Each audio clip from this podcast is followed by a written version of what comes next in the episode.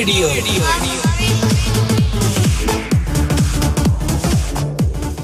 ਸਤਿ ਸ੍ਰੀ ਅਕਾਲ ਦੋਸਤੋ, ਮੈਂ ਪ੍ਰੋਗਰਾਮ ਲੈ ਕੇ ਖਬਰਸਾਰ ਤੁਹਾਡੀ ਸੇਵਾ ਦੇ ਵਿੱਚ ਹਾਜ਼ਰ ਹਾਂ। ਰੋਜ਼ਾਨਾ ਦੀ ਤਰ੍ਹਾਂ ਇਹ ਪ੍ਰੋਗਰਾਮ ਲਾਈਵ ਸੋਮਵਾਰ ਤੋਂ ਸ਼ੁੱਕਰਵਾਰ ਤੱਕ ਹੁੰਦਾ ਹੈ ਅਤੇ ਇਹਦੇ ਵਿੱਚ ਅਸੀਂ ਗੱਲਾਂ ਬਾਤਾਂ ਕਰਦੇ ਹਾਂ ਮਸਲਿਆਂ ਦੇ ਉੱਪਰ।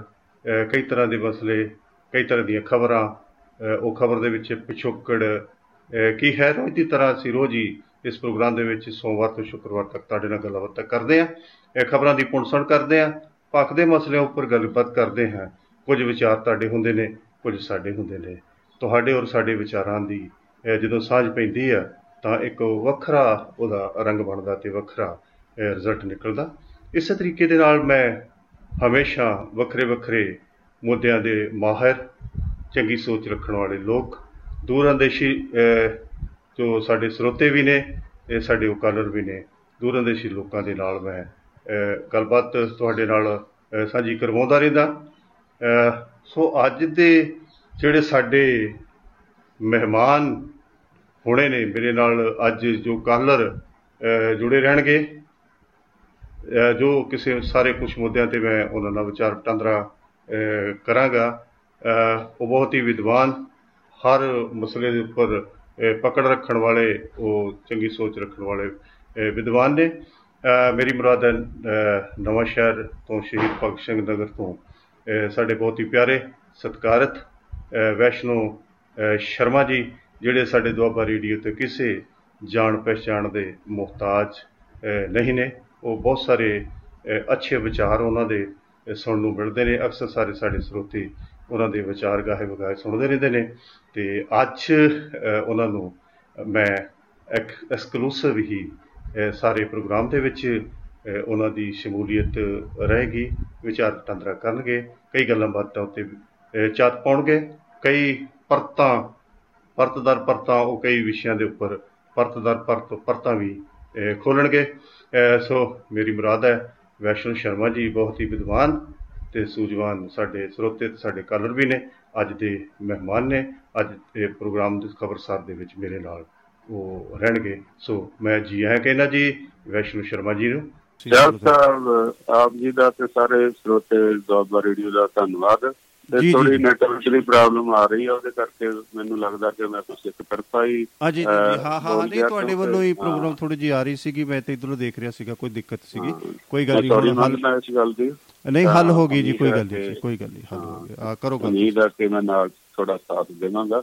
ਜਿਸ ਤਰ੍ਹਾਂ ਚੱਲ ਰਿਹਾ ਪੰਜਾਬ, ਜੋ ਵੀ ਸਾਡੇ ਮਾਨਯੋਗ ਮੁੱਖ ਮੰਤਰੀ ਜਿੱਦਾਂ ਸਿੱਖਿਆ ਦੇ ਉੱਤੇ ਪੂਰਾ ਜ਼ੋਰ ਲਾ ਰਹੇ ਨੇ, ਹੈਲਥ ਤੇ ਵੀ ਲਾ ਰਹੇ ਨੇ, ਤਾਂ ਇਹ ਦੋ ਚੀਜ਼ਾਂ ਵਾਕਿਆ ਜੇ ਕਿਸੇ ਦੇਸ਼ 'ਚ ਇਹ ਹੈਗੀਆਂ ਤਾਂ ਮੇਰਾ ਖਿਆਲ ਇਨਸਾਨ ਦੀ ਤਰੱਕੀ ਦਾ ਰਾਜ, ਉਹਨਾਂ ਦੀ ਖੁਸ਼ਹਾਲੀ ਦਾ ਰਾਜ, ਇਹ ਦੋਵੇਂ ਚੀਜ਼ਾਂ ਹੈਗੀਆਂ। ਤਾਂ ਬਾਕੀ ਆਪ ਇਸ ਕੰਮ ਦੇ ਜਿਹੜੇ ਹੈਗੇ ਮਾਰ ਤੇ ਇਸ ਹੈਲਥ ਦੇ ਉੱਤੇ ਤੇ ਸਿੱਖਿਆ ਦੇ ਬਾਰੇ ਤੁਸੀਂ ਚੰਗੀ ਤਰ੍ਹਾਂ ਜਿਹੜੀ ਗੱਲਬਾਤ ਜਿਹੜੀ ਜਾਰੀ ਰੱਖੋ, ਤਾਂ ਮੈਂ ਵੀ ਬਣਦਾ ਜਿਹੜਾ ਜਵਾਬ ਦੇਵਾਂਗਾ। ਸ਼ੁਕਰੀਆ। ਸੋ ਮੇਰਾ ਖਿਆਲ ਹੈ ਕਿ ਇੱਧਰ ਤੋਂ ਨੈਟਵਰਕ ਦੀ ਸਮੱਸਿਆ ਅਜੇ ਵੀ ਚੱਲ ਰਹੀ ਹੈ। ਹੁਣ ਠੀਕ ਆ ਰਹੀ ਹੈ ਤੁਹਾਡੇ ਕੋਲ ਆਵਾਜ਼? ਹਾਂਜੀ ਜੀ, ਠੀਕ ਆ ਰਹੀ। ਹਾਂਜੀ ਬਿਲਕੁਲ ਜੀ, ਮੈਂ ਇਸੇ ਗੱਲ 'ਤੇ ਤੁਸੀਂ ਸਿੱਖਿਆ ਸਿਹਤ ਦੀ ਤੁਸੀਂ ਗੱਲ ਕੀਤੀ ਹੈ, ਮੈਂ ਉਸੇ ਵਾਲੀ ਹੀ ਗੱਲ ਜਾਵਾਂਗਾ ਕਿ ਜਿਵੇਂ ਸਰਕਾਰ ਨੇ ਸਿੱਖਿਆ ਵਾਸਤੇ ਬਹੁਤ ਧਿਆਨ ਦਿੱਤਾ, ਪਰ ਕਿਤੇ ਨਾ ਕਿਤੇ ਜਾ ਕੇ ਜਦੋਂ ਅਸੀਂ ਗੱਲਾਂ ਕਰਦੇ ਹਾਂ ਸਰਕਾਰੀ ਮਹਿਕਮਿਆਂ ਦੀਆਂ, ਜਦੋਂ ਗੱਲਾਂ ਅਸੀਂ ਕਰਦੇ ਹਾਂ ਕਿ ਉਹਦੇ ਵਿੱਚ ਜਿਹੜੀ ਖਰੀਦੋ ਫਰੋਖਤ ਹੁੰਦੀ ਹੈ, ਕਈ ਵਾਰੀ ਤਾਂ ਕਾਗਜ਼ਾਂ ਵਿੱਚ ਹੋ ਜਾਂਦੀ ਆ, ਕਈ ਵਾਰੀ ਕੋਈ ਚੀਜ਼ ਇਹੋ ਜਿਹੀ ਘਟੀਆ ਮਿਆਰ ਦੀ ਖਰੀਦੀ ਜਾਂਦੀ ਹੈ ਕਿ ਜਿਹੜੀ ਉਹ ਵਰਤੋਂ ਯੋਗ ਨਹੀਂ ਹੁੰਦੀ। ਜਿਹੜੇ ਅਸੀਂ ਪੜਾ ਪ੍ਰਾਈਵੇਟ ਅਦਾਰਿਆਂ ਵਿੱਚ ਉਹੀ ਸਪਲਾਇਰ ਹੁੰਦੇ ਨੇ ਜਿਹੜੇ ਅੱਛਾ ਮਟੀਰੀਅਲ ਦਿੰਦੇ ਨੇ, ਔਰ ਸਰਕਾਰੀ ਵਿੱਚ ਉਹੀ ਮਟੀਰੀਅਲ ਉਹ ਘਟੀਆ ਮਟੀਰੀਅਲ ਦਿੰਦੇ ਨੇ। ਪ੍ਰਾਈਵੇਟ ਦੇ ਵਿੱਚ ਰੱਖ ਰਖਾਓ ਦੀ ਵੀ ਜਿਹੜੀ ਗੱਲਬਾਤ ਹੈ ਉਹ ਬਿਲਕੁਲ ਸਹੀ ਹੁੰਦੀ ਹੈ, ਦਰੁਸਤ ਹੁੰਦੀ ਆ, ਅਤੇ ਸਰਕਾਰੀ ਅਦਾਰਿਆਂ ਵਿੱਚ ਕੀ ਐਸੀ ਗੱਲ ਆ ਜਾਂਦੀ ਹੈ ਕਿ ਉਹ ਉਹਨਾਂ ਨੂੰ ਰੱਖ ਰਖਾਓ ਵਾਸਤੇ ਵੀ ਦਿੱਕਤ ਆਉਂਦੀ ਆ, ਉਹੀ ਮਸ਼ੀਨਾਂ ਹੁੰਦੀਆਂ, ਉਹੋ ਹੀ ਜੋ ਚੀਜ਼ਾਂ ਹੁੰਦੀਆਂ ਨੇ, ਸਾਰੀਆਂ ਗੱਲਾਂ ਨੇ। ਸੋ ਤੁਸੀਂ ਸਭ ਤੋਂ ਪਹਿਲਾਂ ਤਾਂ ਆਪਾਂ ਇਸ ਗੱਲ 'ਤੇ ਤੁਹਾਡਾ ਪ੍ਰਤੀਕਿਰਿਆ ਪ੍ਰਤੀਕਰਮ ਜਿਹੜੀ ਆ ਪ੍ਰਤੀਕਿਰਿਆ ਲਵਾਂਗੇ ਕਿ ਤੁਸੀਂ ਇਹ ਦੱਸੋ ਕਿ ਇਹ ਕਿਉਂ ਹੁੰਦਾ ਹੈ ਕਿ ਬਜਟ ਤਾਂ ਸਰਕਾਰਾਂ ਰੱਖ ਦਿੰਦੀਆਂ ਨੇ ਪਰ ਉਹਦਾ ਪ੍ਰੋਪਰ ਵਰਤੋਂ ਜਿਹੜੀ ਆ ਉਹ ਨਹੀਂ ਹੁੰਦੀ। ਜੀ ਹਾਂ, ਚਾਹਲ ਸਾਹਿਬ, ਸਾਰਾ ਕੁਛ ਉਸੇ ਹੀ ਕੰਪਨੀ ਤੋਂ, ਉਸੇ ਹੀ ਫੈਕਟਰੀ ਦਾ ਬਣਿਆ ਹੁੰਦਾ ਆ ਜੀ। ਬਿਲਕੁਲ ਮੈਨੂੰ ਐਂ ਲੱਗਦਾ ਕਿ ਜਦੋਂ ਸਰਕਾਰੀ ਮਹਿਕਮੇ ਜਾਂਦਾ ਉਹੀ ਪੈਕਿੰਗ ਹੁੰਦੀ ਆ, ਉਹੀ ਉਹਦੀ ਸਟੈਂਡਰਡ ਹੁੰਦਾ ਆ, ਪਰ ਜਦੋਂ ਉੱਥੇ ਚਲਾ ਜਾਂਦਾ ਤਾਂ ਉਹਦੀ ਜਿਹੜੀ ਆ ਵਰਤੋਂ ਚੰਗੇ ਢੰਗ ਨਾਲ ਵੀ ਨਹੀਂ ਹੁੰਦੀ ਤੇ ਹੌਲੀ ਹੌਲੀ ਜਿਹੜੀ ਆ ਕੋਸ਼ਿਸ਼ ਬੇਈਮਾਨੀ ਦੀ ਹੋ ਜਾਂਦੀ ਆ। ਪਹਿਲਾਂ ਤਾਂ ਖਰੀਦਣ ਵੇਲੇ ਸਰਕਾਰੀ ਅਦਾਰੇ ਕਮਿਸ਼ਨ ਭਾਲਦੇ ਆ, ਠੀਕ ਹੈ ਨਾ ਜੀ, ਉਦੋਂ ਬਾਅਦ ਉਹਨਾਂ ਦੀ ਰੱਖ ਰਖਾਵ ਦਾ ਵੀ ਲਾਪਰਵਾਹੀ ਹੁੰਦੀ ਆ ਤੇ ਕਈ ਵਾਰੀ ਏਦਾਂ ਵੀ ਹੁੰਦਾ ਕਿ ਚੰਗੀ ਭਲੀ ਚੀਜ਼ ਨੂੰ ਵਿਗਾੜ ਕੇ ਉਹਦੀ ਰਿਪੇਅਰ ਦੇ ਬਿੱਲ ਜਿਹੜੇ ਆ ਉਹ ਤਿਆਰ ਕਰ ਲਏ ਜਾਂਦੇ ਆ। ਬਿਲਕੁਲ ਬਿਲਕੁਲ ਬਿਲਕੁਲ ਤੁਸੀਂ ਤੇ ਬਹੁਤ ਹੀ ਸਰਕਾਰੀ ਮਹਿਕਮੇ ਦੇ ਬਾਰੇ ਵਿੱਚ ਬਹੁਤ ਹੀ ਤੁਹਾਡੀ ਜਾਣਕਾਰੀ। ਹਾਂਜੀ ਹਾਂ, ਇਹ ਇਹ ਕਮੀਆਂ ਜਿਹੜੀਆਂ ਨੇ ਇਹ ਪਾਈਆਂ ਜਾਂਦੀਆਂ, ਔਰ ਜਦੋਂ ਕਿਸੇ ਨੂੰ ਕਹੋ ਜੀ ਇਹ ਚੱਲਦੀ ਨਹੀਂ ਸਾਡੀ, ਕਈ ਮਟੀਰੀਅਲ ਜਿਹੜੇ ਆ ਮਸ਼ੀਨਾਂ ਕਿੰਨੀਆਂ ਕਿੰਨੀਆਂ ਕਰੋੜਾਂ ਕਰੋੜਾਂ ਦੀਆਂ ਮਹਿੰਗੀਆਂ ਮਸ਼ੀਨਾਂ ਨੇ ਤੇ ਉਹ ਲਾਪਰਵਾਹੀ ਕਰਕੇ ਉਹਦੀ ਜਿਹੜੀ ਆ ਵਰਤੋਂ ਨਹੀਂ ਕੀਤੀ ਜਾਂਦੀ ਤੇ ਇਹ ਲੋਕਾਂ ਦਾ ਜਿਹੜੀ ਸੁੱਖ ਸਹੂਲਤ ਆ ਉਹਨੂੰ ਉੱਥੋਂ ਵਾਂਝਿਆ ਰੱਖਿਆ ਜਾਂਦਾ ਤੇ ਜੇ ਉਹ ਪੁੱਛਦੇ ਆ ਲੋਕ ਵੀ ਆਹ ਚੀਜ਼ ਤੁਹਾਡੀ ਠੀਕ ਨਹੀਂ, ਕੀ ਗੱਲ ਆ, ਤਾਂ ਇਹ ਖਰਾਬ ਹੈ ਜੀ, ਇਹ ਮਹਿਕਮੇ ਨੂੰ ਭੇਜਿਆ ਹੋਇਆ ਜੀ, ਇਹ ਭੇਜਿਆ ਹੋਇਆ ਲਾ ਕੇ ਤੋਂ ਜਾਨੀ ਉਹ ਟਾਲਾ ਵੱਟਦੇ ਆ ਤੇ ਤਕਰੀਬਨ ਬਹੁਤ ਭੈੜੀ ਆਦਤ ਆ ਕਮਿਸ਼ਨ ਖਾਣ ਦੀ, ਵੱਡੇ ਬਿੱਲ ਲੈਣ ਦੀ, ਤਾਂ ਉਹਦੇ ਵਿੱਚੋਂ ਜਿਹੜੀ ਹੈ ਭਰਪਾਈ ਆਪਣੀ ਕਰਨ ਦੀ ਤੇ ਜਨਤਾ ਦੇ ਨਾਲ ਜਿਹੜਾ ਉਹ ਧੱਕਾ ਕੀਤਾ ਜਾਂਦਾ, ਵਿਸ਼ਵਾਸਘਾਤ ਕੀਤਾ ਜਾਂਦਾ। ਬਿਲਕੁਲ ਜੀ, ਦੇਖੋ ਸਾਡੇ ਜਨਤਾ ਦੇ ਪੈਸੇ ਹੁੰਦੇ ਆ, ਔਰ ਖਾਸ ਤੌਰ 'ਤੇ ਜੇ ਆਪਣੀ ਅਸੀਂ ਇਹ ਗੱਲ ਕਰੀਏ ਕਿ ਜਿਹੜੇ ਉੱਥੇ ਨੁਮਾਇੰਦੇ ਨੇ, ਜਿਹੜੇ ਅਫਸਰ ਸਾਹਿਬਾਨ ਨੇ ਜਾਂ ਜਿਹੜੇ ਵੀ ਉੱਥੇ ਪੋਲੀਟੀਕਲ ਜਿਹੜੇ ਅਸਰ ਸੂਖ ਵਾਲੇ ਲੋਕ ਨੇ, ਉਹ ਵੀ ਇੱਕ ਆਮ ਜਨਤਾ ਦਾ ਹਿੱਸਾ ਨੇ, ਪਤਾ ਨਹੀਂ ਕਿਉਂ ਉਹ ਦੈਂਤ ਦਾ ਰੂਪ ਕਿਉਂ ਧਾਰ ਲੈਂਦੇ ਨੇ। ਸ਼ਰਮਾ ਜੀ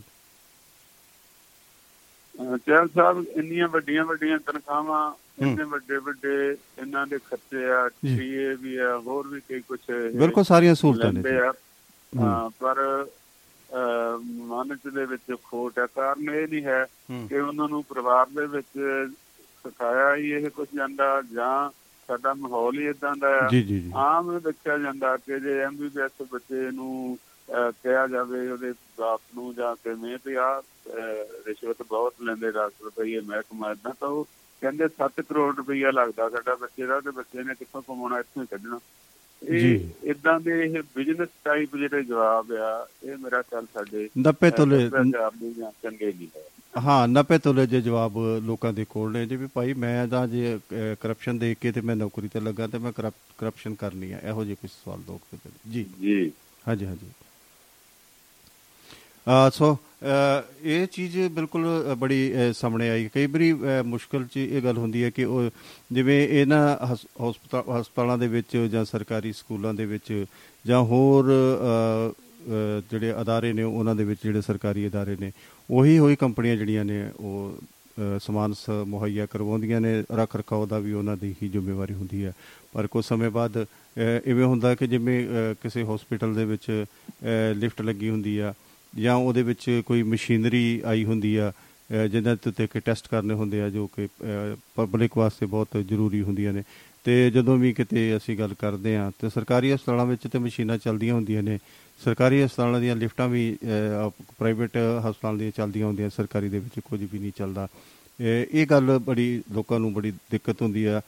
ਇਹਦੇ ਬਾਰੇ 'ਚ ਤੁਸੀਂ ਕੀ ਕਹੋਗੇ ਵੀ ਇਹ ਕੀ ਕਾਰਨ ਹੈਗਾ ਕਿ ਜਿਹੜਾ ਪ੍ਰਾਈਵੇਟ ਨੂੰ ਜਿਹੜਾ ਸਪਲਾਇਰ ਆ ਉਹ ਜਦੋਂ ਸਪਲਾਈ ਕਰ ਦਿੰਦਾ ਅਤੇ ਉਹੀ ਮਸ਼ੀਨਰੀ ਸਰਕਾਰੀ ਨੂੰ ਹੁੰਦੀ ਆ ਅਤੇ ਉਹ ਕਿਤੇ ਨਾ ਕਿਤੇ ਉਹ ਚੱਲਦੀ ਨਹੀਂ ਅਤੇ ਉਹ ਬੜੀ ਫਸਟ ਕਲਾਸ ਚੱਲਦੀ ਆ, ਉਹ ਇੱਕ ਸਕਿੰਟ ਵੀ ਰੁਕਣ ਨਹੀਂ ਦਿੰਦੇ, ਉਸ ਵੇਲੇ ਫੋਨ ਕਰਕੇ ਅਤੇ ਉਹਨੂੰ ਬੰਦੇ ਨੂੰ ਜਿਹੜਾ ਇੰਜੀਨੀਅਰ ਨੂੰ ਬੁਲਾ ਲੈਂਦੇ ਨੇ। ਅਤੇ ਐਸਾ ਕਿਉਂ ਹੁੰਦਾ ਸਾਹਿਬ? ਆਮ ਮੁਹਾਵਰਾ ਸੀਗਾ ਸਾਡਾ ਜੱਟਾ ਜਿਹਾ ਕਿ ਜਾਗਦਿਆਂ ਦੀਆਂ ਕੱਟੀਆਂ ਅਤੇ ਸੁੱਤਿਆਂ ਦੇ ਕੱਟੇ ਜੀ। ਇਹੀ ਹਾਲ ਹੈ ਕਿ ਸਾਡੇ ਸਰਕਾਰੀ ਤੰਤਰ ਜਿਹੜਾ ਉਹ ਸੌਂ ਜਾਂਦਾ ਆ ਤੇ ਪ੍ਰਾਈਵੇਟ ਅਦਾਰੇ ਜਿਹੜੇ ਜਾਗਦੇ ਰਹਿੰਦੇ ਆ। ਪਿੱਛੇ ਕਿੱਡੀ ਨਮੋਸ਼ੀ ਵਾਲੀ ਗੱਲ ਆ ਕਿ ਚੰਡੀਗੜ੍ਹ ਦੇ ਵਿੱਚ ਬਿਜਲੀ ਦੇ ਕੱਟ ਲੱਗ ਗਿਆ ਕਸ਼ਮੀਰੀਆਂ ਨਾਲ, ਤੂਫਾਨਾਂ ਨਾਲ, ਤੇ ਜਨਰੇਟਰ ਜਿਹੜੇ ਸੀ ਉਹ ਚੱਲੇ ਹੀ ਨਹੀਂ ਹੈ ਕਿਉਂਕਿ ਉਹਨਾਂ ਨੂੰ ਕਾਫ਼ੀ ਸਮੇਂ ਚਲਾਇਆ ਹੀ ਨਹੀਂ ਗਿਆ ਜਾਂ ਦੇਖਿਆ ਹੀ ਨਹੀਂ ਗਿਆ ਕਿ ਇਹ ਕੀ ਕੰਮ ਆਉਣਗੇ ਜਾਂ ਇਹ ਧੋਖਾ ਦੇਣਗੇ। ਤਾਂ ਜਦੋਂ ਕੋਈ ਰਾਈਫਲ ਹੈ ਜਾਂ ਹਥਿਆਰ ਹੈ ਜਾਂ ਇਹ ਚੀਜ਼ਾਂ ਨਹੀਂ ਚੈੱਕ ਕੀਤੀਆਂ ਤਾਂ ਮੌਕੇ ਵੇਲੇ ਉਹਨਾਂ ਨੂੰ ਫਿਰ ਉਹਦਾ ਫਾਇਦਾ ਹੀ ਨਹੀਂ ਲਿਆ ਜਾਂਦਾ, ਜਦ ਸਗੋਂ ਲੋਕਾਂ ਦਾ ਨੁਕਸਾਨ ਹੁੰਦਾ ਆ। ਕਈ ਵਾਰੀ ਹਸਪਤਾਲਾਂ ਚ ਕੋਈ ਸੀਰੀਅਸ ਕੇਸ ਹੁੰਦਾ ਆ, ਕਿਸੇ ਨੂੰ ਆਕਸੀਜਨ ਲੱਗੀ ਆ, ਕੋਈ ਬੱਚਾ ਛੋਟੇ ਸਿਸਟਮ ਤੇ ਰੱਖਿਆ ਹੁੰਦਾ ਆ, ਤੇ ਉਹ ਜਦੋਂ ਲਾਈਟ ਨਾ ਆਵੇ ਤਾਂ ਸਾਰਾ ਸਿਸਟਮ ਖਰਾਬ ਹੁੰਦਾ ਔਰ ਜੇ ਮੌਤਾਂ ਹੋ ਜਾਂਦੀਆਂ ਤਾਂ ਕੋਈ ਡਾਕਟਰ ਤਾਂ ਇਹੀ ਕਹਿਣਗੇ ਨਾ ਵੀ ਲਾਈਟ ਹੈ ਨਹੀਂ ਸੀਗੀ। ਪਰ ਇਸ ਕਰਕੇ ਮਤਲਬ ਸਾਡੀਆਂ ਜਿਹੜੀਆਂ ਕਮੀਆਂ ਪੇਸ਼ੀਆਂ ਇਹ ਸਾਨੂੰ ਇਹੀ ਬੁਰਾਈ ਹੈ ਮੈਂ ਕਹੂੰਗਾ ਸਿਸਟਮ ਤੇ ਕਿ ਹਰ ਚੀਜ਼ ਨੂੰ ਅਸੀਂ ਮਤਲਬ ਧਿਆਨ ਨਹੀਂ ਦਿੰਦੇ ਹੈ। ਸਾਡਾ ਫਰਜ਼ ਬਣਦਾ ਕਿ ਉਹ ਸਰਕਾਰੀ ਚੀਜ਼ ਜਿਹੜੀ ਆਈ ਆ ਉਹ ਹਰ ਵੇਲੇ ਤਿਆਰ ਰਵੇ, ਚੱਲਦੀ ਰਵੇ ਤੇ ਇਹ ਨਾ ਹੋਵੇ ਕਿ ਭਾਈ ਸਰੀ ਜਾਂਦਾ ਕੋਈ ਗੱਲ ਨਹੀਂ ਕੋਈ ਗੱਲ ਨਹੀਂ, ਤਾਂ ਉਹਦੇ ਨਾਲ ਸਾਡਾ ਨੁਕਸਾਨ ਜਿਹੜਾ ਹੁੰਦਾ ਤੇ ਸਾਡੀ ਬਦਨਾਮੀ ਵੀ ਹੁੰਦੀ ਆ। ਮੇਰਾ ਇਹ ਵੀ ਹੈ ਕਿ ਲੋਕਾਂ ਦੀ ਕਿਸੇ ਦੀ ਮੌਤ ਹੋ ਗਈ ਜਾਂ ਕਿਵੇਂ ਮਹਿਕਮੇ ਦੀ ਬਹੁਤ ਬੁਰੀ ਤਰ੍ਹਾਂ ਬਦਨਾਮੀ ਹੁੰਦੀ ਆ ਤੇ ਸਾਡੇ ਢਿੱਲੇ ਪਣ ਦਾ ਜਿਹੜਾ ਲੋਕ ਕਹਿੰਦੇ ਵੀ ਵਾਕਈ ਵਿਹਲੀਆਂ ਖਾਂਦੇ ਨਹੀਂ। ਬਿਲਕੁਲ ਜਿਹੜੀ ਕੋਈ ਮਸ਼ੀਨ ਲਾਈ ਜਾਂਦੀ ਹੈ ਜਾਂ ਜਿਹੜਾ ਕੋਈ ਇਨਫਰਾਸਟਰਕਚਰ ਸਰਕਾਰੀ ਅਦਾਰੇ ਵਿੱਚ ਪੈਦਾ ਕੀਤਾ ਜਾਂਦਾ ਹੈ ਉਹ ਆਮ ਪਬਲਿਕ ਦੀ ਸਹੂਲਤ ਵਾਸਤੇ ਕੀਤਾ ਜਾਂਦਾ। ਦੇਖੋ ਦੇਖਣ ਦੀ ਗੱਲ ਹੈ ਕਿ ਆਮ ਪਬਲਿਕ ਦਾ ਹੀ ਪੈਸਾ ਹੈ, ਆਮ ਪਬਲਿਕ ਦੀ ਸਹੂਲਤ ਵਾਸਤੇ ਉਹ ਲਾਇਆ ਜਾਂਦਾ ਅਤੇ ਇਹ ਲੋਕ ਅਜਾਈਂ ਪੈਸੇ ਨੂੰ ਗਵਾ ਦਿੰਦੇ ਨੇ, ਉਹਦੀ ਕਦਰ ਨਹੀਂ ਕਰਦੇ।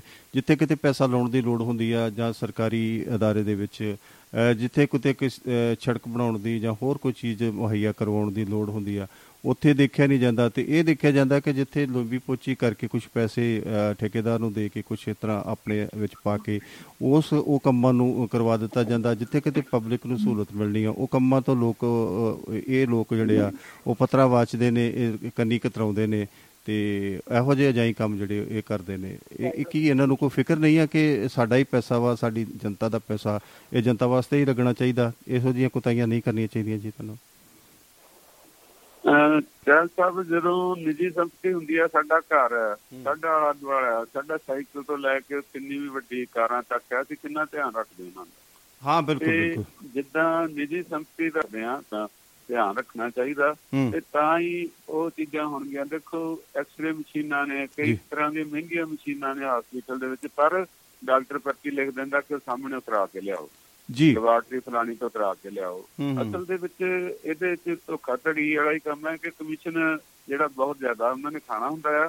ਤੇ ਜੇ ਮੇਰੇ ਵਰਗਾ ਪੁੱਛਦਾ ਬਈ ਸਾਡੀ ਮਸ਼ੀਨ ਨੂੰ ਕੀ ਹੋਇਆ ਜਾਂ ਕਿਵੇਂ, ਸਾਡੀ ਮਸ਼ੀਨ ਖਰਾਬ ਹੈ ਜਾਂ ਨਾ ਆਪਰੇਟਿਵ ਨਹੀਂ ਆਇਆ ਜਾਂ ਕੁਛ ਨਾ ਕੁਛ ਹੋਰ ਬਹਾਨਾ ਗੱਲਬਾਤ ਹੋ ਜਾਂਦਾ ਆ, ਉਹ ਕਰ ਦੇਗਾ ਕੁਛ ਨਾ ਕੁਛ ਗੱਲਬਾਤ। ਹਾਂਜੀ ਹਾਂਜੀ, ਤੇ ਇਸ ਕਰਕੇ ਮੇਰੇ ਖਿਆਲ ਚ ਜਿਹੜੀ ਜਿਹੜਾ ਭ੍ਰਿਸ਼ਟ ਮਨ ਹੈ ਜਾਂ ਭ੍ਰਿਸ਼ਟ ਦਿਮਾਗ ਹੈ ਉਹ ਉਹਦੀ ਉਹਦੀ ਕਾਢ ਹੈ। ਮੇਰੇ ਤੁਹਾਡੇ ਮੁਤਾਬਿਕ ਤਾਂ ਮੈਨੂੰ ਇਹ ਗੱਲ ਲੱਗੀ ਕਿ ਜਿਹੜਾ ਭ੍ਰਿਸ਼ਟ ਦਿਮਾਗ ਹੈ ਜੀ ਉਹਦੀ ਕਾਢ ਹੀ ਹੈ ਕਿ ਜਿਹੜਾ ਸਰਕਾਰੀ ਅਦਾਰਿਆਂ ਦੇ ਜਿਹੜੇ ਕੋਈ ਵੀ ਸੰਦ ਨੇ, ਕੋਈ ਵੀ ਸ਼ਸਤਰ ਨੇ ਜਾਂ ਕੋਈ ਵੀ ਮਸ਼ੀਨਰੀ ਆ ਉਹ ਨਹੀਂ ਚੱਲਦੀ ਅਤੇ ਲੋਕਾਂ ਨੂੰ ਪਰੇਸ਼ਾਨੀ ਹੁੰਦੀ ਹੋਵੇ ਹੋਈ ਜਾਵੇ, ਲੇਕਿਨ ਉਹ ਉਹ ਪਰਵਾਹ ਨਹੀਂ ਕਰਦੇ। ਹੁਣ ਚਲੋ ਸਰਕਾਰ ਕਾਫੀ ਹੱਦ ਤੱਕ ਇਹਨਾਂ ਲੋਕਾਂ ਦੇ ਉੱਪਰ ਸਕੰਜਾ ਕੱਸ ਰਹੀ ਆ ਔਰ ਬਹੁਤ ਹੀ ਵਧੀਆ ਤਰੀਕੇ ਨਾਲ ਉਹ ਧਿਆਨ ਦੇ ਰਹੇ ਨੇ ਔਰ ਪਬਲਿਕ ਵੀ ਥੋੜ੍ਹੀ ਜਿਹੀ ਪਬਲਿਕ ਨੂੰ ਵੀ ਆਲੋਚਨਾ ਕਰਨੀ ਛੱਡ ਕੇ ਥੋੜ੍ਹਾ ਜਾਗਰੂਕ ਹੋਣਾ ਚਾਹੀਦਾ ਕਿ ਉਹਨਾਂ ਨੂੰ ਦੱਸਣਾ ਚਾਹੀਦਾ ਸਰਕਾਰ ਤੱਕ ਗੱਲ, ਆਲੋਚਨਾ ਕਰਨ ਦੀ ਬਜਾਏ ਸਰਕਾਰ ਤੱਕ ਗੱਲ ਪਹੁੰਚਾਵੇ ਕਿ ਇਸ ਅਦਾਰੇ ਵਿੱਚ ਇਸ ਤਰ੍ਹਾਂ ਦਾ ਭ੍ਰਿਸ਼ਟਾਚਾਰ ਹੋ ਰਿਹਾ ਜਾਂ ਇਸ ਅਦਾਰੇ ਵਿੱਚ ਇਸ ਇਸ ਤਰ੍ਹਾਂ ਦੀਆਂ ਬੇਨਿਜ਼ਮੀਆਂ ਜਿਹੜੀਆਂ ਉਹ ਪਾਈਆਂ ਜਾ ਰਹੀਆਂ ਨੇ। ਇਹੋ ਜਿਹੀਆਂ ਗੱਲਾਂ ਸਗੋਂ ਸਾਡਾ ਵੀ ਸਹਿਯੋਗ ਬਣਦਾ ਕਿ ਅਸੀਂ ਆਲੋਚਨਾ ਨਾ ਕਰਦੇ ਹੋਏ ਸਰਕਾਰ ਨੂੰ ਸਹਿਯੋਗ ਦੇਈਏ ਕਿ ਜਿਹੜੇ ਜਿਹੜੇ ਮਹਿਕਮੇ ਵਿੱਚ ਵੀ ਕੋਈ ਬੇਨਿਜ਼ਮੀਆਂ ਹੁੰਦੀਆਂ ਨੇ ਅਤੇ ਉੱਥੇ ਅਸੀਂ ਗੱਲ ਕਰੀਏ। ਕਿਉਂ ਜੀ, ਤੁਹਾਡਾ ਕੀ ਵਿਚਾਰ ਹੈ? ਸ਼ਹਿਰ ਸਾਹਿਬ ਸਾਨੂੰ ਵੀ ਨਾ ਜਿੱਥੇ ਅਦਾਰੇ ਜਿਹੜੇ ਸਰਕਾਰੀ ਵਧੀਆ ਸੇਵਾ ਕਰਦੇ ਉਹਨਾਂ ਦੀ ਪ੍ਰੇਜ ਕਰਨੀ ਚਾਹੀਦੀ ਆ।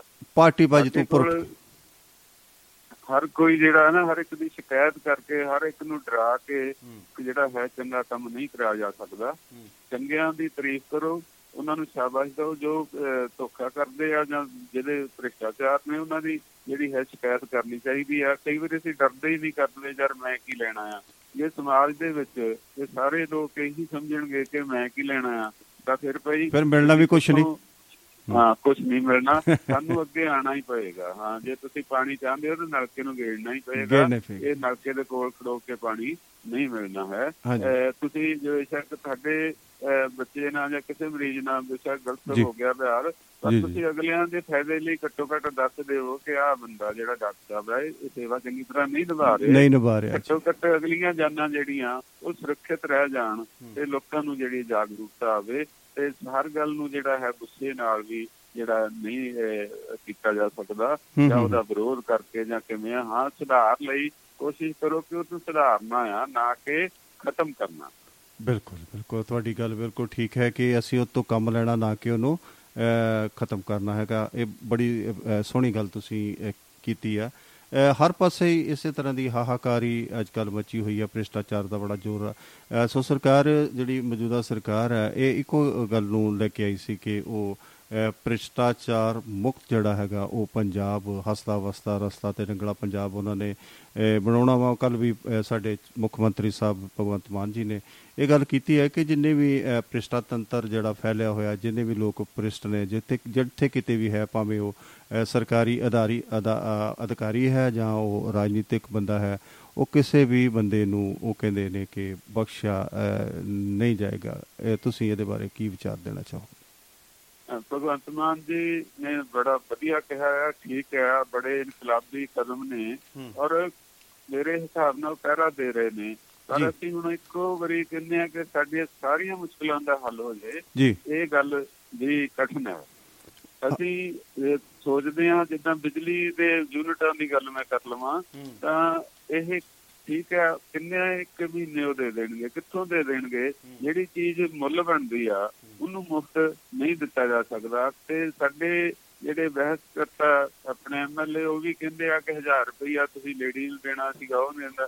ਅਜੇ ਹਾਲ ਦੀ ਘੜੀ ਤਾਂ ਉਹ ਕੀ ਕਹਿੰਦੇ ਹੁੰਦੇ ਆ, ਜੇ ਅੱਡ ਕਰਦੀ ਹੈ ਕਿਸੇ ਪਰਿਵਾਰ ਦੇ ਜੀਅ ਨੂੰ ਤੇ ਦੋ ਚਾਰ ਦਿਨ ਤਾਂ ਚੁੱਲ੍ਹਾ ਵੀ ਸੁਕਾਉਣਾ ਪੈਂਦਾ ਆ, ਗਿੱਲਾ ਚੁੱਲ੍ਹਾ ਮੁੜ ਕੇ ਲੱਕੜੀਆਂ ਲਿਆਉਣੀਆਂ ਪੈਂਦੀਆਂ ਤੇ ਟਾਈਮ ਲੱਗਦਾ ਆ। ਮੇਰੇ ਹਿਸਾਬ ਨਾਲ ਉਹਨਾਂ ਦੀ ਨੀਅਤ ਤੇ ਨੀਅਤ ਦੇ ਵਿੱਚ ਕੋਈ ਫਰਕ ਨਹੀਂ ਹੈ। ਹਾਂ, ਸਾਡੇ ਵਿਰੋਧੀ ਜਿਹੜਾ ਮਨ ਆ ਉਹਨੇ ਕੁਛ ਨਾ ਕੁਛ ਤਾਂ ਕਹਿਣਾ ਹੀ ਆ, ਉਹਨੇ ਕਾਢ ਕੱਢਣੀ ਕੋਈ ਨਾ ਕੋਈ। ਹਾਂ, ਇਹ ਗੱਲ ਜਿਹੜੀ ਚੰਗੀ ਨਹੀਂ ਹੈ, ਜ਼ਰੂਰ ਦੇਖਣਾ ਚਾਹੀਦਾ। ਆਬਕਾਰੀ ਨੀਤੀ ਨੂੰ ਬਦਲਿਆ ਉਹਨੇ, ਬੜੀ ਬਹਾਦਰੀ ਆ।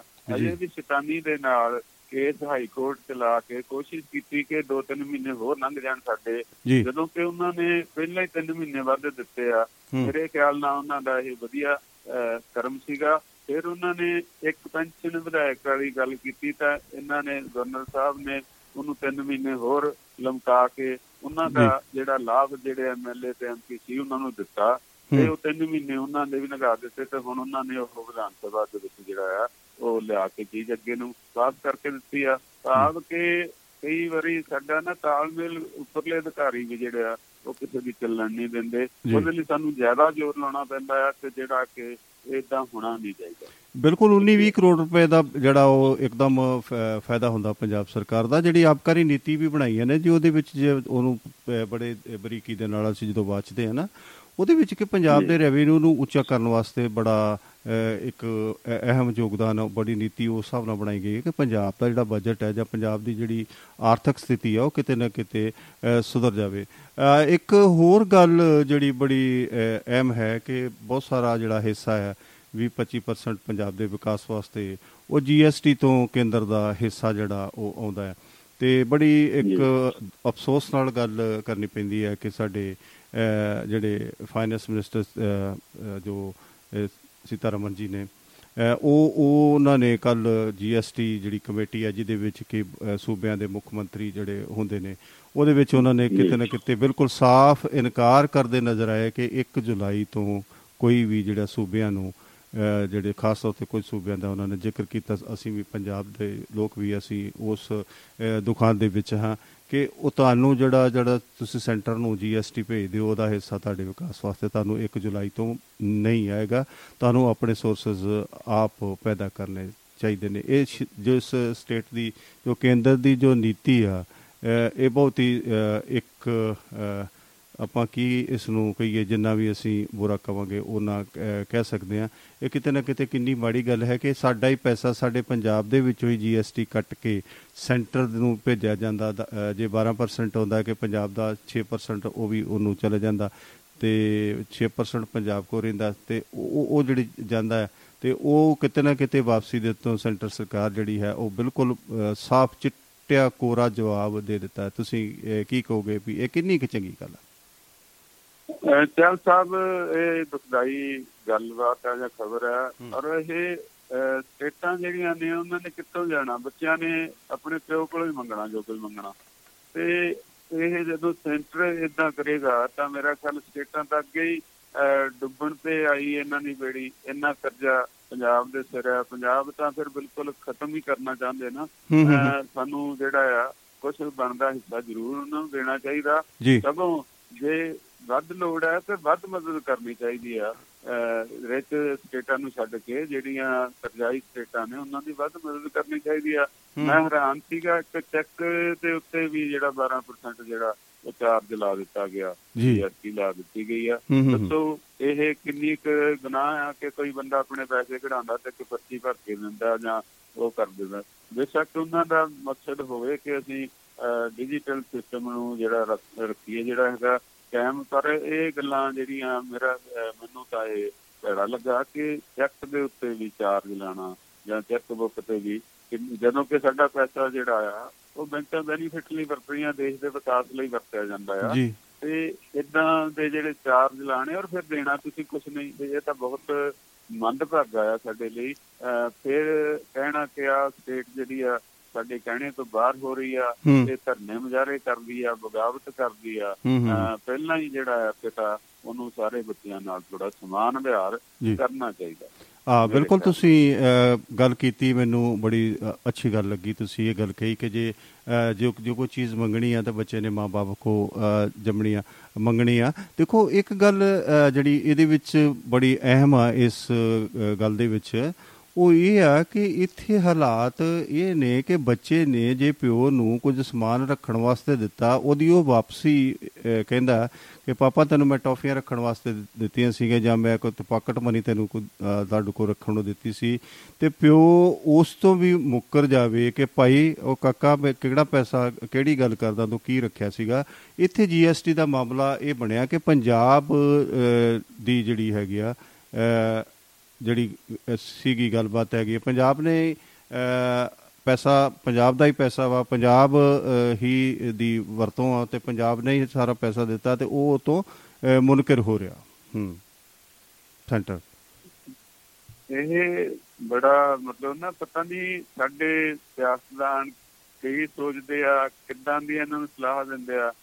ਅਸੀਂ ਸਾਰੇ ਪਰਿਵਾਰ ਨੂੰ ਜਿਹੜਾ ਦੇਸ਼ ਦੀ ਏਕਤਾ ਰੱਖਣ ਲਈ ਜ਼ਰੂਰੀ ਆ ਕਿ ਸਾਰਿਆਂ ਦਾ ਦੁੱਖ ਸੁੱਖ ਦੇ ਵਿੱਚ ਵੀ ਸ਼ਾਮਿਲ ਹੋਈਏ, ਜੀ ਠੀਕ ਹੈ ਨਾ। ਜੇ ਦੇਸ਼ ਤੇ ਭੀੜ ਪੈਂਦੀ ਆ ਤਾਂ ਸਟੇਟਾਂ ਉਹਦੇ ਵਿੱਚ ਹਿੱਸਾ ਪਾਉਂਦੀਆਂ ਆ।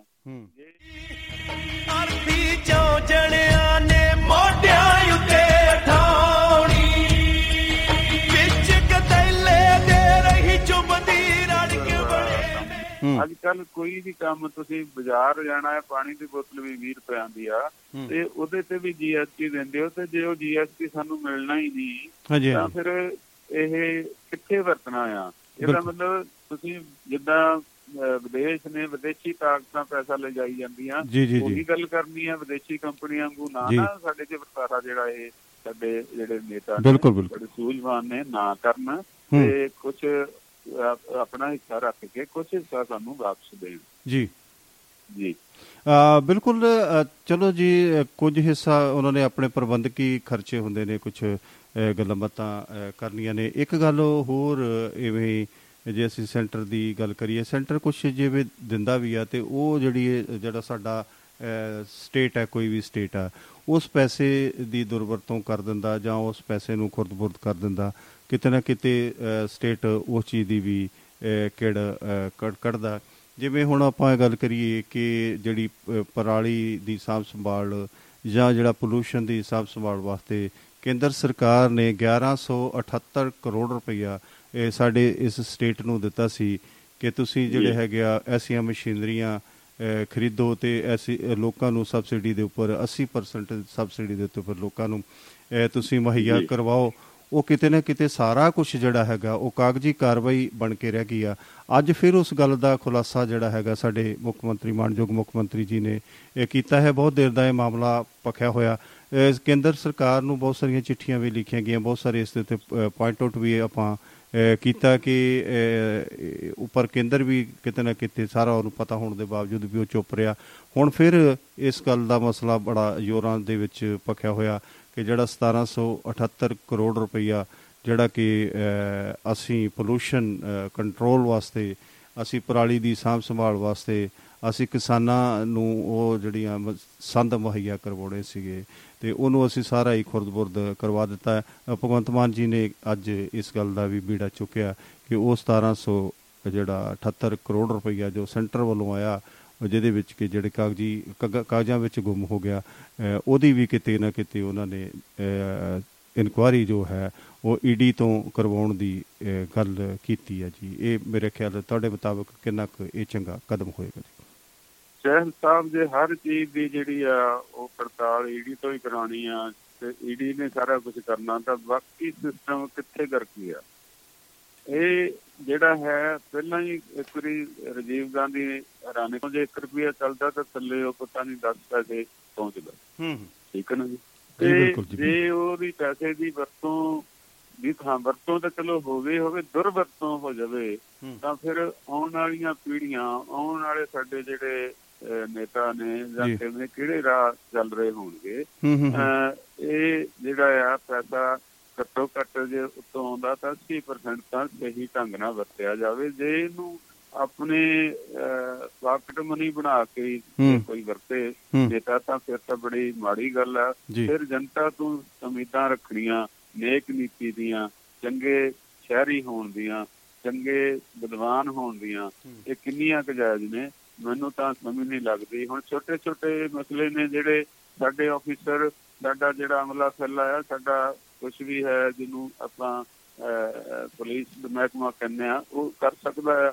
ਹਾਂਜੀ, ਵਿਜੀਲੈਂਸ ਵਿਭਾਗ ਸਾਡੇ ਕੋਲ ਵਿਜੀਲੈਂਸ ਵਿਭਾਗ ਹੈ ਜੀ, ਜਿਹੜਾ ਕਿ ਬਹੁਤ ਹੀ ਪਰਫੈਕਟ ਹੈਗਾ ਜੀ। ਹਾਂਜੀ ਹਾਂ, ਹੁਣ ਪਿੱਛੇ ਜੇ ਸਰਪੋਕਲੀ ਹਰਾਂ ਦੇ ਘਟਨਾ ਕਿੱਡੀ ਭੈੜੀ ਹੋਈ ਆ। ਦੇਖੋ, ਸਿੱਧਾ ਹੀ ਡੱਟ ਕੇ ਕਮਿਸ਼ਨ ਆ ਜਿਹੜਾ ਉਹ ਮੰਗਿਆ ਜਾਂਦਾ, ਔਰ ਨਵੇਂ ਸ਼ਹਿਰ ਦੇ ਸੱਤ ਕਰੋੜ ਦੇ ਬਜਟ ਤੋਂ ਸੱਤ ਲੱਖ ਉਹਨੇ ਮੰਗਿਆ, ਤੇ ਮਗਰੋਂ ਫਿਰ ਉਹ ਪਰਿਵਾਰ ਚ ਕੀ ਰਹਿ ਜਾਂਦਾ। ਸਾਡੇ ਆਫਿਸਰ ਜਿਹੜੇ ਆ ਉਹ ਵੀ ਇਸੇ ਰਾਹ ਚੱਲੇ ਆ, ਕਿਉਂਕਿ ਨੇਤਾ ਉਸੇ ਰਾਹ ਚੱਲੇ ਆ। ਜਦੋਂ ਨੇਤਾ ਚੱਲੇ ਆ, ਆਮ ਆਫਿਸਰ ਆ, ਉਹਨਾਂ ਦੀ ਮਜਬੂਰੀ ਬਣ ਗਈ ਕਿ ਭਾਈ ਇਹ ਦਸ ਪੰਡਾਂ ਪੈਸਿਆਂ ਦੀਆਂ ਆਪ ਲਓ ਤੇ ਪੰਜ ਅੱਗੇ ਦਿਓ ਤੇ ਪੰਜ ਤਾਂ ਆਪਣੇ ਕੋਲ ਰੱਖੋ। ਇਹ ਜਿਹੜੀ ਪ੍ਰਵਿਰਤੀ ਆ ਬੜੀ ਭੈੜੀ ਆ। ਹਾਲਾਂਕਿ ਕੁਛ ਵੀ ਨਹੀਂ ਰਹਿ ਜਾਂਦਾ ਮਗਰ, ਜਦੋਂ ਕੋਈ ਜੀ ਜਾਂ ਬੰਦਾ ਤੰਦਰੁਸਤ ਨਹੀਂ ਰਹਿੰਦਾ, ਸਿਰਫ ਕਹੀ ਜਾਣਾ ਕਿ ਮੈਂ ਸੱਚਾ। ਸੱਚਾਈ ਜਿਹੜੀ ਆ ਕਹਿਣ ਨਾਲ ਨਹੀਂ ਹੁੰਦੀ, ਉਹ ਕਰਮ ਨਾਲ ਹੁੰਦੀ ਆ। ਹਰ ਗੱਲ ਚ ਇਹਦੀ ਜਿਹੜੀ ਆ ਉਹ ਸਾਨੂੰ ਨਹੀਂ ਸੁਧਾਰ ਸਕਦੀ। ਕਾਫੀ ਤਕੜੇ ਜ਼ੋਰ ਨਾਲ ਭਗਵੰਤ ਮਾਨ ਜੀ ਮੁੱਖ ਮੰਤਰੀ ਸਾਡੇ ਪੰਜਾਬ ਕੋਸ਼ਿਸ਼ ਕਰ ਰਹੇ ਆ। ਔਰ ਦੇਖੋ ਕਿੱਦਾਂ ਬਿਜਲੀ ਨੂੰ ਵੀ ਕਿੰਨੀ ਮਹਿੰਗੀ ਤੇ ਕਿੰਨੀ ਔਖੀ ਤੇ ਕੋਲਾ ਵੀ ਨਹੀਂ ਮਿਲ ਰਿਹਾ, ਔਰ ਫਿਰ ਵੀ ਉਹ ਸਾਨੂੰ ਬਿਜਲੀ ਦੇ ਰਹੇ ਆ। ਮੈਂ ਬੜੀ ਬਹਾਦਰੀ ਉਹਨਾਂ ਦੀ ਕਹੂੰਗਾ, ਨਹੀਂ ਤਾਂ ਸਰਕਾਰਾਂ ਬੜਾ ਕੁਝ ਕਹਿ ਕੇ ਕੱਟ ਤੇ ਕੱਟ ਲਾ ਕੇ ਆਪਣੀਆਂ ਕੋਠੀਆਂ ਨੂੰ ਜਿਹੜੀ ਆ ਉਹ ਬਿਜਲੀ ਲੈ ਜਾਂਦੀਆਂ ਸੀਗੀਆਂ। ਤੇ ਇਹ ਹਰ ਗੱਲ ਚ ਈ ਡੀ ਨਹੀਂ ਚਾਹੀਦੀ। ਇਹ ਸਾਡੇ ਭੈੜੇ ਆਚਰਣ ਦਾ, ਭੈੜੇ ਵਿਵਹਾਰ ਦੀ ਨਿਸ਼ਾਨੀ ਆ ਕਿ ਹਰ ਗੱਲ ਲਈ ਈ ਡੀ ਬਿਠਾਉਣੀ ਪਵੇ। ਦੇਖੋ, ਤੁਸੀਂ ਈ ਡੀ ਦੀ ਗੱਲ ਕੀਤੀ ਆ ਕਿ ਅਸੀਂ ਹਮੇਸ਼ਾ ਜਿੱਦਾਂ ਕੋਈ ਬੱਚਾ ਵੀ ਹੁੰਦਾ ਨਾ ਜੀ, ਵੈਸ਼ਨਵ ਸ਼ਰਮਾ ਜੀ, ਅਤੇ ਉਹਨੂੰ ਵੀ ਅਸੀਂ ਉਸ ਚੀਜ਼ ਦਾ ਡਰ ਪਾਉਂਦੇ ਹਾਂ ਜਿਹਦੇ ਤੋਂ ਉਹ ਡਰਦਾ। ਕਈ ਵਾਰੀ ਤੋਂ ਕੀੜੀ ਤੋਂ ਡਰਦਾ, ਕਈ ਵਾਰੀ ਉਹ ਕਾਕਰੋਚ ਤੋਂ ਡਰਦਾ, ਅਤੇ ਕਈ ਵਾਰੀ ਕਿਸੇ ਪਰਿਵਾਰ ਦੇ ਜੀਅ ਤੋਂ ਡਰਦਾ ਹੈ। ਸੋ ਪਹਿਲਾਂ ਸੀ ਬੀ ਆਈ ਦਾ ਡਰ ਸੀ, ਸਭ ਤੋਂ ਪਹਿਲਾਂ ਵਿਜੀਲੈਂਸ ਦਾ ਡਰ ਸੀ, ਉਹ ਵੀ ਕਿਤੇ ਕਮਜ਼ੋਰ ਪੈ ਗਿਆ। ਫਿਰ ਸੀ ਬੀ ਆਈ ਜਿਹੜੀ ਹੈਗੀ ਆ ਉਹਦਾ ਵੀ ਉਹਦਾ ਵੀ ਕੇਂਦਰੀਕਰਨ ਹੋ ਗਿਆ। ਇਹ ਸਰਕਾਰ ਨੇ ਤਾਂ ਬੇੜਾ ਗਰਕ ਕਰਤਾ ਕਿ ਹਰ ਚੀਜ਼ ਜਿਹੜੀ ਆ ਜੁਡੀਸ਼ਰੀ ਤੱਕ ਵੀ ਆਪਣੇ ਕਬਜ਼ੇ ਵਿੱਚ ਲੈ ਲਈ। ਹੁਣ ਇੱਕੋ ਇੱਕ ਡਿਪਾਰਟਮੈਂਟ ਆ ਜਿਹੜਾ ਕਿ ਜਿਹਦੇ ਤੋਂ ਦੁਨੀਆ ਡਰਦੀ ਆ, enforce enforcement directorate, E D ਜਿਹਨੂੰ ਕਹਿੰਦੇ ਆ। ਸੋ ਮੇਰੇ ਖਿਆਲ 'ਚ ਜਿਹੜੀ ਤੁਸੀਂ ਗੱਲ ਕੀਤੀ ਬਿਲਕੁਲ ਠੀਕ ਹੈ ਕਿ ਈ ਡੀ ਹੀ ਸਭ ਕੁਛ ਨਹੀਂ ਆ। ਸਾਡੇ ਜਿਹੜੇ ਆਪਣੇ ਵਧਾ ਅਦਾਰੇ ਨੇ, ਵਿਜੀਲੈਂਸ ਵਿਭਾਗ ਆ, ਇਹਨਾਂ ਨੂੰ ਵੀ ਸਰਗਰਮ ਹੋਣਾ ਪਵੇਗਾ ਅਤੇ ਲੋਕਾਂ ਨੂੰ ਇਹਨਾਂ ਦਾ ਵੀ ਸਤਿਕਾਰ ਕਰਨਾ ਪਵੇਗਾ। ਇਹਨਾਂ ਦਾ ਵੀ ਜੋ ਬਣਾਏ ਬਣਾਏ ਕੇਸ ਨੇ, ਸਰਕਾਰ ਨੂੰ ਜਿਹੜਾ ਇਹਨਾਂ ਨੂੰ ਸਨਮਾਨਿਤ ਜ਼ਰੂਰ ਕਰਨਾ ਚਾਹੀਦਾ, ਇਹਨਾਂ ਨੂੰ ਔਨਰ ਦੇਣਾ ਚਾਹੀਦਾ। ਪਰ ਮੇਰੇ ਖਿਆਲ ਮੁਤਾਬਿਕ ਇਹ ਕਿ ਜਿਸ ਚੀਜ਼ ਦਾ ਡਰ ਹੋਵੇ, ਉਹਦੇ ਡਰ ਉਸੇ ਚੀਜ਼ ਦਾ ਡਰ ਦੇ ਕੇ ਕੰਮ ਜਿਹੜਾ ਕਰਵਾਇਆ ਜਾਵੇ, ਉਹ ਥੋੜ੍ਹਾ ਜਿਹਾ ਠੀਕ ਲੱਗਦਾ। ਬਿਲਕੁਲ ਤੁਹਾਡੀ ਗੱਲ ਹੈ ਕਿ ਹੁਣ ਈ ਡੀ ਹੀ ਸਭ ਕੁਛ ਕਰੇ, ਅਤੇ ਇਹ ਕਿਤੇ ਨਾ ਕਿਤੇ ਇਸ ਕਰਕੇ ਮੈਨੂੰ ਲੱਗਦਾ ਆ ਕਿ ਇਹ ਇੱਕ ਬਹੁਤ ਜ਼ਿਆਦਾ ਇਫੈਕਟਿਵ ਵਿਭਾਗ ਹੋ ਗਿਆ। ਅਤੇ ਇਸ ਕਰਕੇ ਸਾਰੀਆਂ ਜਿਹੜੀਆਂ ਜਿਹੜੀਆਂ ਇਨਕੁਆਇਰੀਆਂ ਨੇ, ਮੇਨ ਇਨਕੁਆਇਰੀਆਂ ਜਿਹੜੀਆਂ ਉਹ ਇਹਨਾਂ ਨੂੰ ਦਿੱਤੀਆਂ ਜਾਂਦੀਆਂ ਨੇ। ਜਿਵੇਂ ਤੁਸੀਂ ਕਰਪਸ਼ਨ ਦੀ ਹੁਣੇ ਗੱਲ ਕੀਤੀ ਕਿ ਵਿੱਚੋਂ ਲੋਕ ਪੈਸਾ ਮੰਗ ਲੈਂਦੇ ਨੇ, ਜਿਵੇਂ ਤੁਸੀਂ Popli I S officer Popli ਦੀ ਗੱਲ ਕੀਤੀ ਹੈ।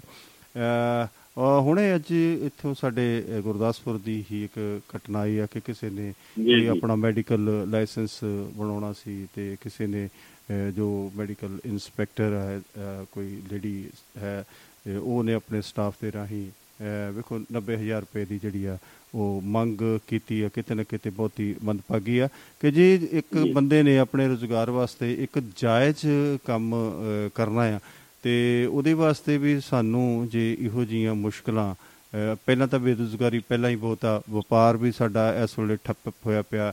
ਜੇ ਕੋਈ ਬੰਦਾ ਕੋਸ਼ਿਸ਼ ਕਰਦਾ, ਕੁਛ ਲੱਖ ਦੋ ਲੱਖ ਜਾਂ ਚਾਰ ਲੱਖ ਜਾਂ ਦਸ ਲੱਖ ਰੁਪਈਆ ਲਾ ਕੇ ਕੰਮ ਕਰਨ ਦੀ ਕੋਸ਼ਿਸ਼ ਕਰਦਾ, ਉਹ ਸਭ ਤੋਂ ਪਹਿਲਾਂ ਹੀ ਉਹਦਾ ਦਸਵੰਦ ਕਢਾ ਲਿਆ ਜਾਂਦਾ। ਇਹ ਕਿਤੇ ਨਾ ਕਿਤੇ ਬਹੁਤ ਮਾੜੀ ਗੱਲ ਆ। ਤੁਸੀਂ ਕੀ ਇਹਦੇ ਬਾਰੇ 'ਚ ਗੱਲ ਕਰਨਾ ਚਾਹੋਗੇ? ਚਾਲ ਸਾਹਿਬ ਉਹੀ ਗੱਲ ਹੈ ਨਾ ਕਿ ਸਾਡੇ ਤੇ ਘਰ ਕਰ ਗਈ ਆ ਰਿਸ਼ਵਤ। ਜਿੰਨੇ ਵੀ ਇਹ ਡਰੱਗ ਇੰਸਪੈਕਟਰ ਨੇ ਜਾਂ ਫੂਡ ਸਪਲਾਈ ਵਾਲੇ ਜਿਹੜੇ ਇੰਸਪੈਕਟਰ ਨੇ, ਇਹ ਸਾਰਿਆਂ ਦੇ ਨਾ ਇਹ ਮਹੀਨਾ ਲੈਂਦੇ ਆ ਹਰ ਦੁਕਾਨਦਾਰ ਤੋਂ।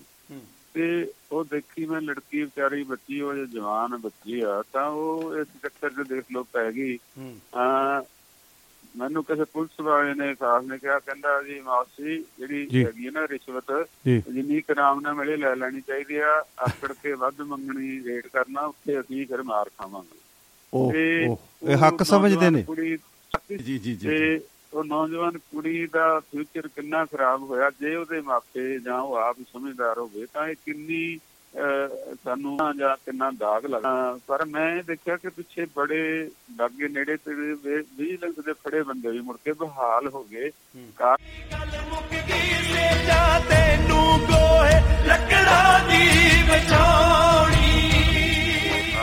ਉਹਦੇ ਸਿਸਟਮ ਨਾਲ ਮੈਂ ਤਾਂ ਹੈਰਾਨ ਹੁੰਨਾ ਤੇ ਜਦੋਂ ਵਿਜੀਲੈਂਸ ਦਾ ਫੜਿਆ ਬੰਦਾ ਫੇਰ ਉਹ ਕਿੱਦਾਂ ਛੁੱਟ ਜਾਂਦਾ। ਇਹ ਸਾਡੇ ਚ ਜਾਨੀ ਪ੍ਰਬੰਧ ਦੀ ਵੀ ਬੜੀ ਕਮਜ਼ੋਰੀ ਆ।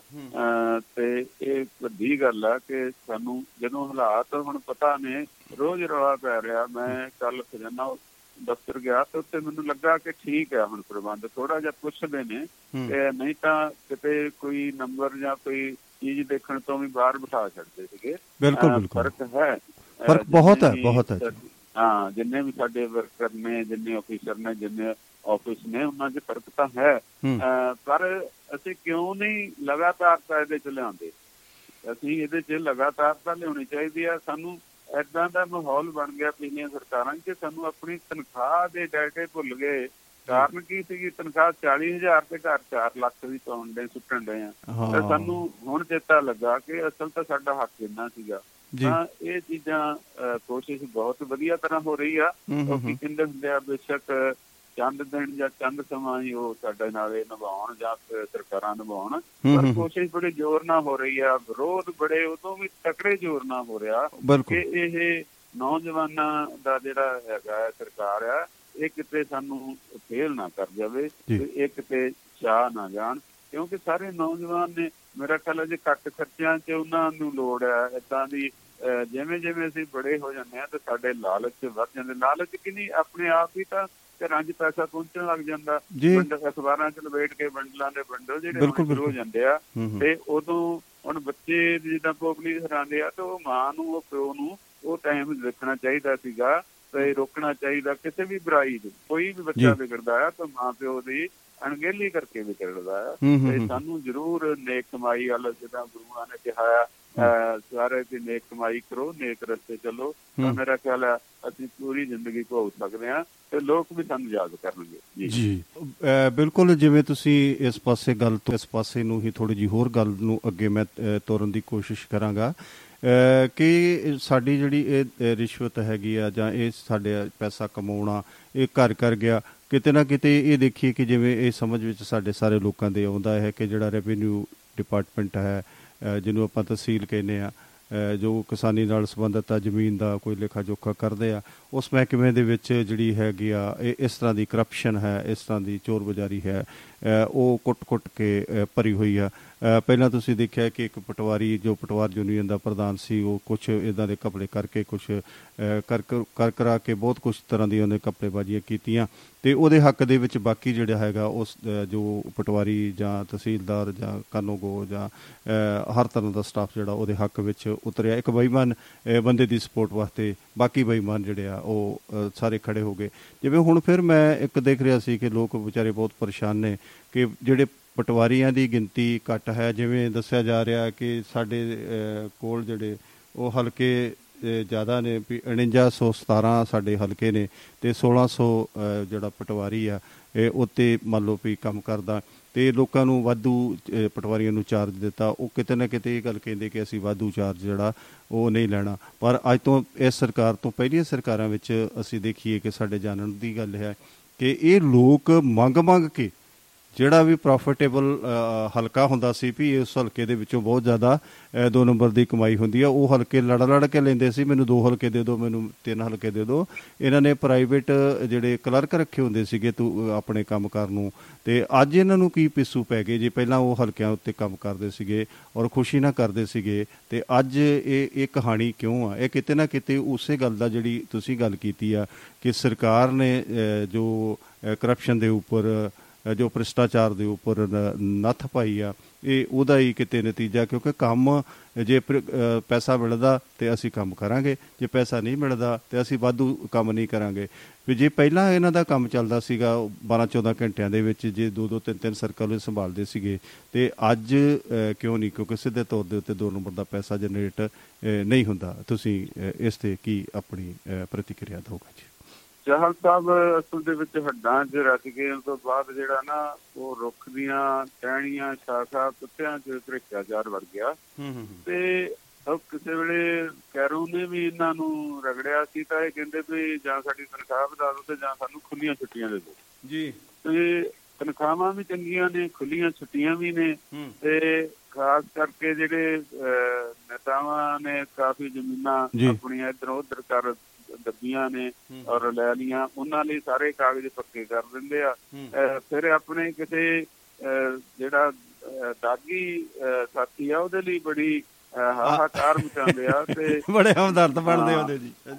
ਹਾਂਜੀ ਹਾਂਜੀ ਹਾਂਜੀ ਤੇ ਸਾਡਾ ਬੰਦੇ ਨੂੰ ਕਿੱਦਾਂ ਫੜ ਲਿਆ, ਇਹਨੂੰ ਛੱਡੋ। ਔਰ ਕਈ ਵਾਰੀ ਸਰਕਾਰ ਝੁਕਦੀ ਵੀ ਰਹੀ ਆ।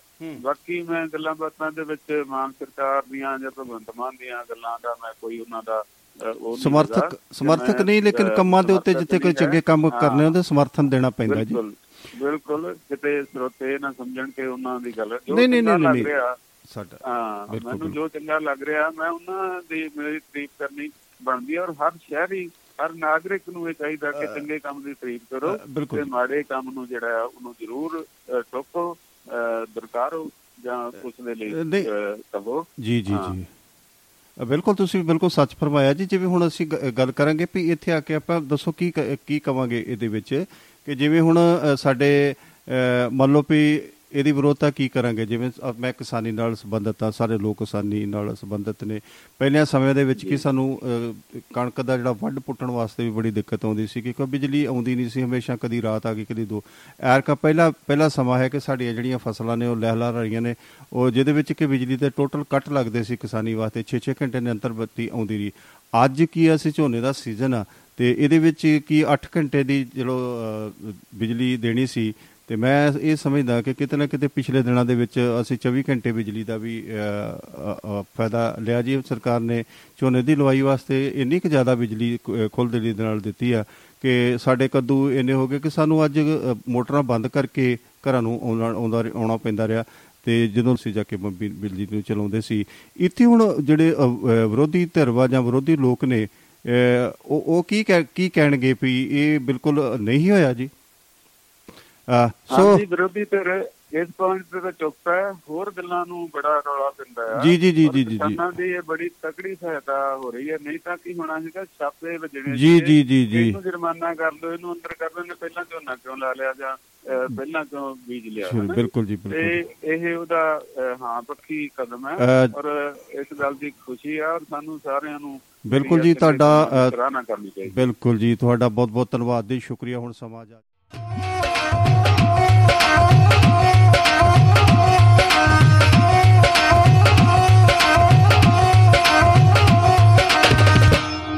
ਦੁਆਬਾ ਰੇਡੀਓ।